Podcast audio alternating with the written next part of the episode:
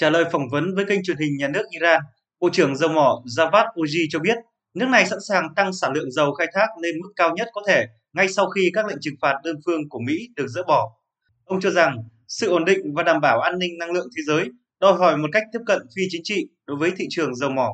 Bộ trưởng dầu mỏ Iran cũng lên án các biện pháp trừng phạt của Mỹ đã tước đi của Iran sản lượng 1,8 tỷ thùng dầu, tương đương với hơn 100 tỷ đô la Mỹ doanh thu từ dầu mỏ trong thời gian từ tháng 4 năm 2018 đến nay. Ông cho rằng việc Mỹ áp đặt các biện pháp cấm vận bất hợp pháp và đơn phương đối với Iran, một thành viên sáng lập của OPEC, là trái với các nguyên tắc và luật pháp quốc tế. Cũng trong ngày 1 tháng 9, một tàu của Iran đã cập cảng ở Syria để vận chuyển dầu tới nước láng giềng Liban. Truyền thông Iran cho biết thêm, hàng hóa trên tàu sẽ được dỡ ở Syria, sau đó được vận chuyển bằng đường bộ tới Liban.